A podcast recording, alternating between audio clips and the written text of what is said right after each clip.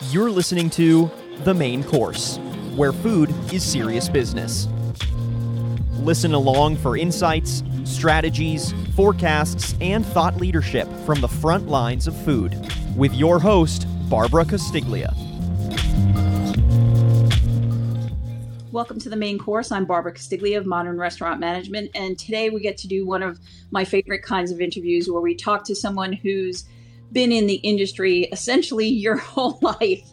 Um, and we really get to learn uh, from the lessons and the life that you've lived. Um, so, with me today is Stratis Morfogen, who um, he has a, a, new book out, uh, which is called uh, Be a Disruptor Streetwise Lessons for Entrepreneurs from Mobs to Mandates. Really great title and uh, you know we're going to talk a little bit about um, hospitality and um, and and the big disruptor, I guess, of hospitality over the past few years is the pandemic.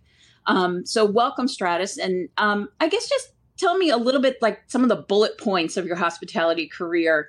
Um, I know you were you were born into this pretty much, um, but you know just fill us in a little bit about some of the the highlights. Yeah, I mean, I'm third generation restaurateur. My grandfather and his brothers built the first Greek restaurant to New York in 1910. Uh, my father, after World War II, came as, a, as an 11 year old, um, worked his way through a Pappas restaurant, uh, opened his restaurants called the Chelsea Chop Houses. And my father had a pretty distinguished career from 1956 to 2005. Uh, he was a spokesperson for American Express when there were no spokespeople in the hospitality industry, especially with a large Greek accent. Um, he owned up to 14 restaurants. And, um, you know, I grew up in the business. I mean, I always tell everyone that from the age of around six years old to 17 when was my prom in high school, I worked every weekend. And my father finally gave me a weekend off for my prom.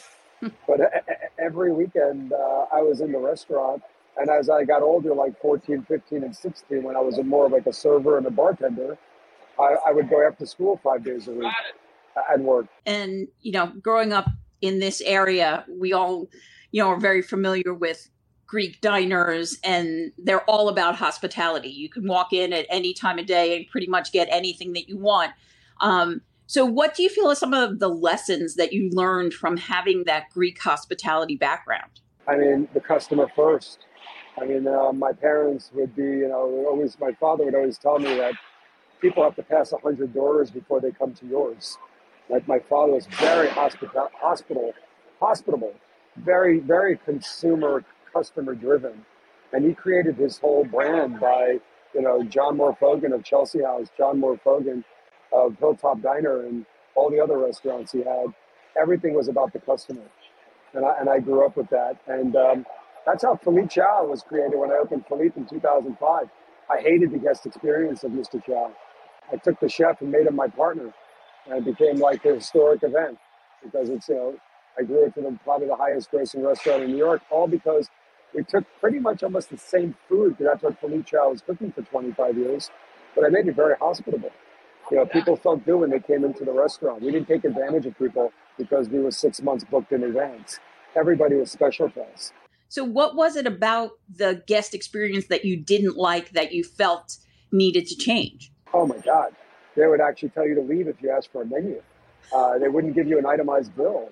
Uh, you couldn't have, you couldn't even go sit at the bar.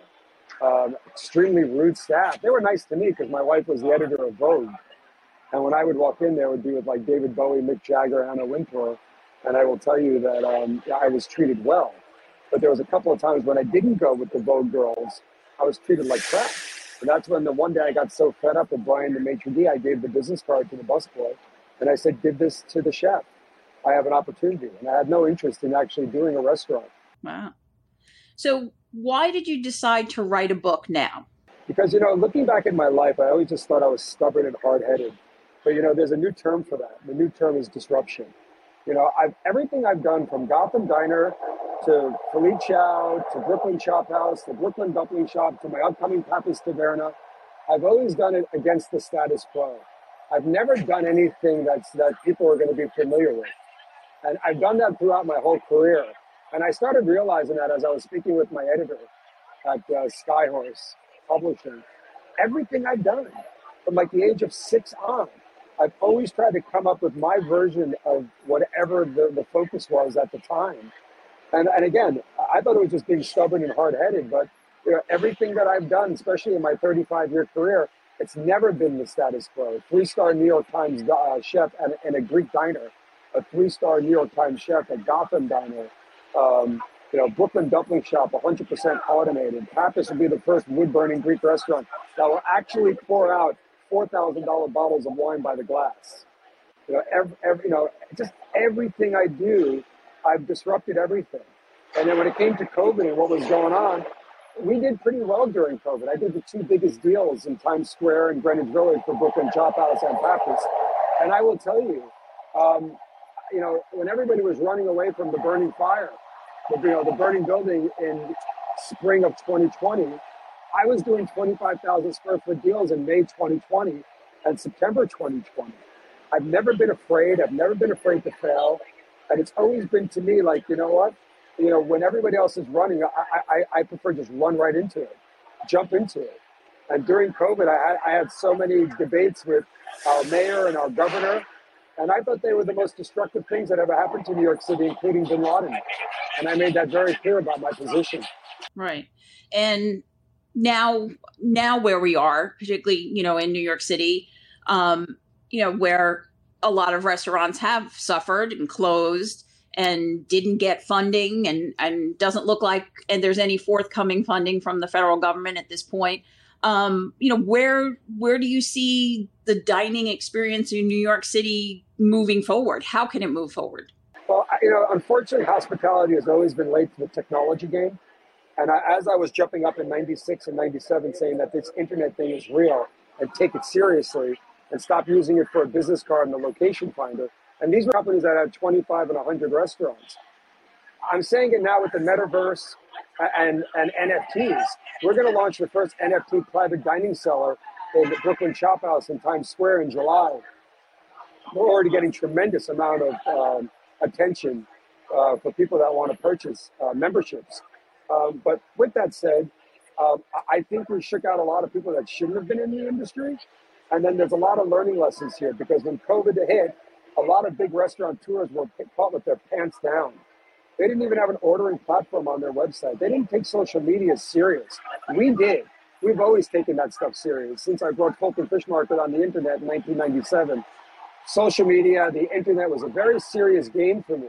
And I took it extremely it was extremely uh, as a top priority in running our operations. Well, when COVID hit, a lot of these restaurateurs who didn't take it serious, well, they had to scramble. They had to run and do a, a takeout platform, a to-go platform. We were already there. And so what we did is we focused our, our experience and our time on, on giving back to the healthcare workers. You know, we gave it back 8,400 meals to 19 hospitals from March 2020 to June 2020. While my staff could have easily went on unemployment, they decided to stay on, and we all together we fed healthcare heroes because these are people that were keeping us alive. You know, and then you fast forward, Governor Hochul says, "Hey, you know what? If you don't get your third vaccine, I need to fire you." And I told Governor Hochul, and I said it in the New York Post, and I said it all over the media, from Fox to Tucker to, to NBC to ABC. I said, "You know what, Governor Hochul? I'm not going to follow your mandate.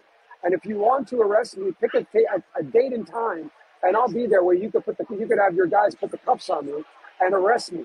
Because then I grabbed my, my one of my guys, Alex. I said, Alex has been with me 17 years. He helped me feed all the healthcare workers that were keeping us safe. Now Alex has one shot, one vaccine. Alex just got COVID and he came back after two weeks of recovery. You want his doctor said he shouldn't get the second vaccine because he's got natural antibodies. So you want me to fire him for six months? Hell no. Hell no. I will take this straight to the Supreme Court, and I have the and I have the means to do it. I will take this straight to the Supreme Court. And then what was great is uh, literally a week later, the Supreme Court voted in my favor that this is unconstitutional and you can't fire people for not getting a vaccine. Medicine is not one size that fits all. And that's the problem with politicians. They've never run a lemonade stand. They don't know how to run small business. And now they've become doctors and experts in viruses. If you ask any epidemiologist who has stuff written, every epidemiologist would say to you, you know what? You cannot hide from the virus. You cannot hide from the virus. You have to be exposed to it, and you can't lock down an economy.